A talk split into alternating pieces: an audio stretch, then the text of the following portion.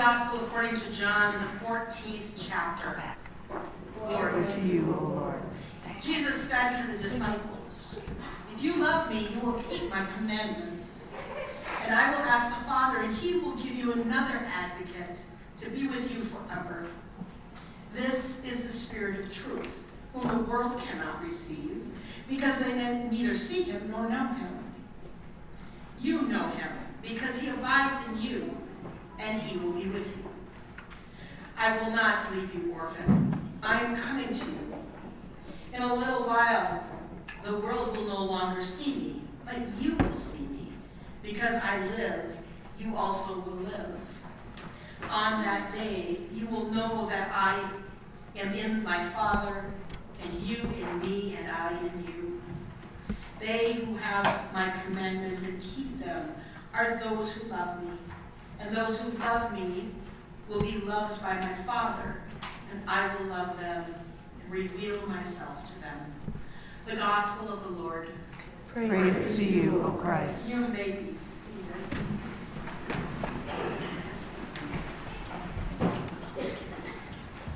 Grace, peace, and mercy are yours from the triune God. Amen. For in him we live and move and have our being. St. Paul is an interesting character. In our Acts reading, we have a man traveling through Greece, a Jew speaking with speaking to people that would follow the Greek philosophers and ideas like souls and separating from the body upon a person's death. When he was with a struggling church in Thessalonica, he would speak words of comfort and encouragement, knowing the people he was with. When he was, uh, when he spoke to the people of Corinth, he knew that that the church needed some structure, the community needed some structure, so he gave them guidelines on how to make a stronger church and a stronger community. He's in Athens now. He is smack dab in the center of the great thinkers of the world, as this is the home to Socrates and Plato and Aristotle. But Paul is up for the challenge. It's like he's been building up for this his whole life. He speaks to these thinkers using their words and what's going on around them. So before he starts speaking, he was kind of figuring out the area traveling around, seeing what's going on. And in his travels around the area, he encountered this altar that had inscribed on it to an unknown God. For many years, something, something like that would kind of make me gasp. Because I would assume that it was some altar to a pagan god. Like, oh no, how can that be there? who would people that would wonder who this God could possibly be. Paul knows that while philosophers have great ideas, there are some things that they can't answer. Paul knows they can only be answered by God. The philosophers may have this understanding that everything happens for a reason and they can explain all of that out, but how do they begin to explain God's grace for everyone? They may follow that passage in Ecclesiastes about everything, for everything there is a season, because they can explain that. But they don't know what to do with a cross. Socrates, who was like 500 years before Jesus, proclaimed do not do to others what angers you if done to you by others. That may kind of sound familiar. But even so, Paul knows the truth. Paul sees this altar. And as a Jew, Paul knows that there is only one God. It is the same as Paul's God and Jesus' God and the God in the book of Acts. The only difference is that these deep thinkers, this community, they're under they're unable to grasp the truth of who God really is. So for Paul to see this altar to an unknown God, Paul knows who that God is. It's not unknown to him. Paul uses the words of the great philosophers when he says, In him we live and move and have our being. That's kind of their language. It's this deep philosophical idea that they understand so well. But while those words are great for the, the great thinkers, they're for us average thinkers too. To try and grasp what it means that in God we live and move and have our being.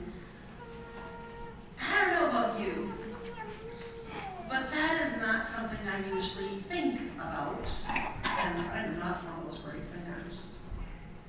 I don't think about life, I just live. I don't think about what I do or how I do it, I just move. I don't think about, about have my being because I just am. I don't think about where my heart is and what drives me each and every day.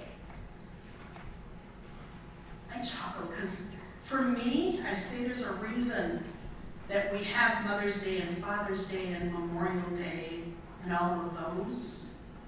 And it's not just for card companies. Focuses my heart and my mind on things that I may or usually do take for granted. Sadly, I'll speak for myself. Mother's Day makes me stop and reflect in a way that I don't do with other days. And my heart opens and love appears and gratitude flows out. Because of the love of my mom, I live and I move and I have my being. I am who I am because of my mom. I mean, the same goes for Father's Day as well. I am who I am because of my father. The same for Memorial Day. And it is through the courage of those who came before us that I can begin to say that I live and I move and I have my being. Because as we live and move and have our being, we are changed. Maybe we don't recognize it. Maybe we are pretty sure we haven't changed, but we are. Some would say it is because of something unknown. But we know, don't we? Whether we recognize God or not, there is something true in the words that Paul speaks. Because the philosophers know that there is something that causes us to be they may be unable to call it what it is. They may be unable to say that it is God. So we'll do it for them.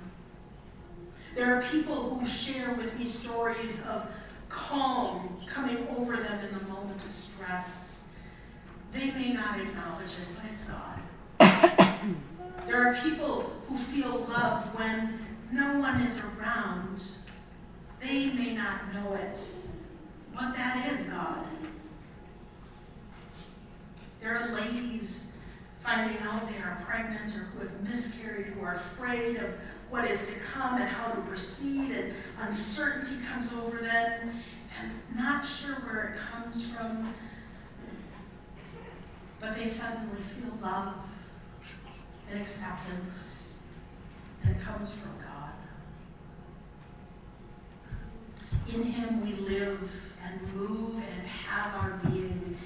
It is a deep way of knowing who God is and where God is through every moment of our lives. And while some of our decisions are wrong, God is still with us. While some of our decisions are right, while they feel wrong, God is with us. Think about that altar to an unknown God, and it makes me sad because there are people out there who don't know who God is. They don't know what, what these feelings are, and they don't know where to place their gratitude. They don't know, even though God is in them and moves them and has their being. Because while life is sometimes difficult, it is much better having God as a part of it and knowing who God is. Amen.